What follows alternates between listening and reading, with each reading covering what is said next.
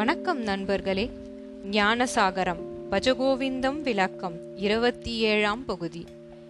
கேயம் கீதா நாம சஹசிரம் தியேயம் ஸ்ரீபதி ரூபம் அஜஸ்ரம் நேயம் சஜ்ஜன சங்கே சித்தம் தேயம் தீனஜனாய சவித்தம். கீதை அறிவாய் இறைமனம் பதிப்பாய் குறைவழி நீக்கி பெருகிவிடுவாய் வாதை கலைவாய் சான்றோர் சேர்வாய். மேன்மை கூட்டும் வழி இதுவே. மேன்மையுற தினம்தோறும் பகவத்கீதையையும் சகசிரநாமத்தையும் பாராயணம் செய்ய வேண்டும். எப்பொழுதும் இறைவனின் உருவத்தை தியானம் செய்ய வேண்டும். நல்லவர்களின் சேர்க்கையில் மனத்தை செலுத்த வேண்டும். ஏழை மக்களுக்கு இயன்றதை கொடுத்து உதவ வேண்டும். இப்பாடலிலும் முதலில் கீதையின் சிறப்பை பற்றியும் அதில் ஒன்றுதலை பற்றியும் பேசுவார். இறைவன் நம்மை படைத்தது அறவழியில் நிலைப்பதற்காகவும் அறத்தினை காக்க வேண்டுமெனில் துணிந்து போராட வேண்டும் எனும் வாழ்வியலை பற்றி பேசுகிறது. கோழைக்கு மண்ணுலகமும் இல்லை விண்ணுலகமும் இல்லை எவ்வுலகமும் இல்லை. ஆண்மையுடன் எழு வாழ்வெனும் போராட்டத்தை வெற்றிகரமாக நடத்து எனினும் அதன் மேல் பற்று வைத்தல் வேண்டா என்பது கீதையின் கோட்பாடு. செயலில் திலை மயலை கலை இது கீதை தரும் பாடம். இம்மையில் அறவழியில் இன்பம் பெறுவதை பிரேயஸ் என்பர். மறுமையில் கொண்டு சேர்க்கும் யோகம் முதற்கொண்டு தத்துவார்த்த ஞானம் ஸ்ரேயஸ் அனைத்தையும் போதிக்கிறான் கோவிந்தன். அறத்தை காத்தற்கும் அதர்மத்தை அழித்தற்கும் உயர் தியாகம் உவப்பானதென்று தியாகத்தையும் போதிக்கிறான். ஓம் பூர்ணமதே பூர்ணமிதம் பூர்ணமுதக்ஷதே பூர்ணஸ்ய பூர்ணமேவாசிஷ்யதே.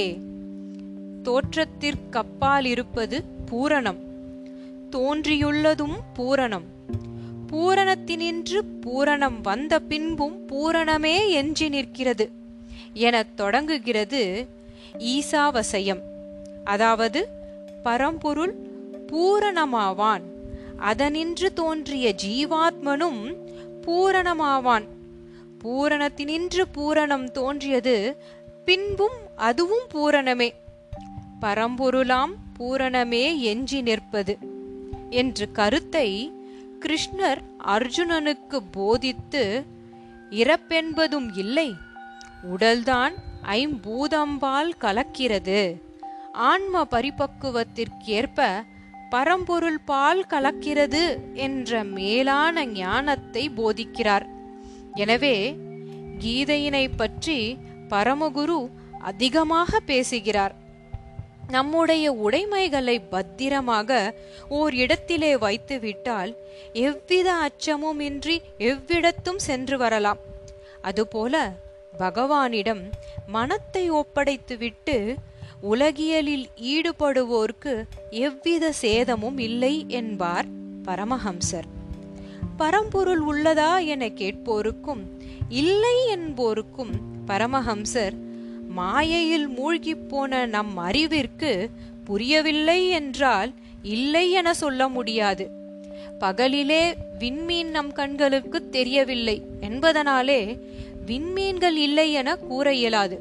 காரணம் நமக்கும் விண்மீன்களுக்கும் இடையே ஒளிக்கற்றை மறைக்கிறது. பரம்பொருளை உருவிலே காண்பது தொடக்க நிலை.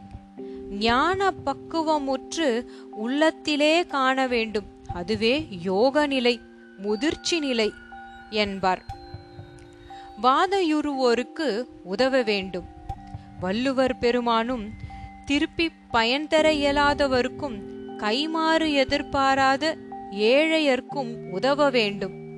அது உண்மை தவசிகளை ஆற்றலை விட உயர்ந்தது.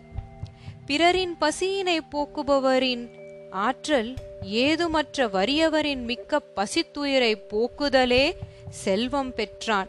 செல்வத்தை பாதுகாக்கும் இடம் என்பர். சாத்திரங்களும் அன்னதானத்தையே பெரிதன போற்றும். மகா பெரியவர் இதனை தவம் போல தினமும் செய்து வந்தார். பெரியோர்களை வல்லவர்களை போற்றுதல் வேண்டும். தீயனின்றும் தப்பலாம். பெரியவர்களை தூற்றின் உய்வில்லை. சான்றோர் பழிக்கும் வினையை செய்யக்கூடாது. மூத்தோர் சொல் கேள். என்றெல்லாம் தமிழ் நீதி நூல்களும் சுபாஷிதானியும் கூறும். இதனையே மற்ற வடமொழி நூல்களிலும் பெரியவர்கள் வலியுறுத்துவார்கள். இதை பின்பற்றி சான்றோரை சார்ந்து மேன்மையுற வேண்டும். நன்றி நண்பர்களே. மீண்டும் அடுத்த பதிவில் சந்திப்போம்.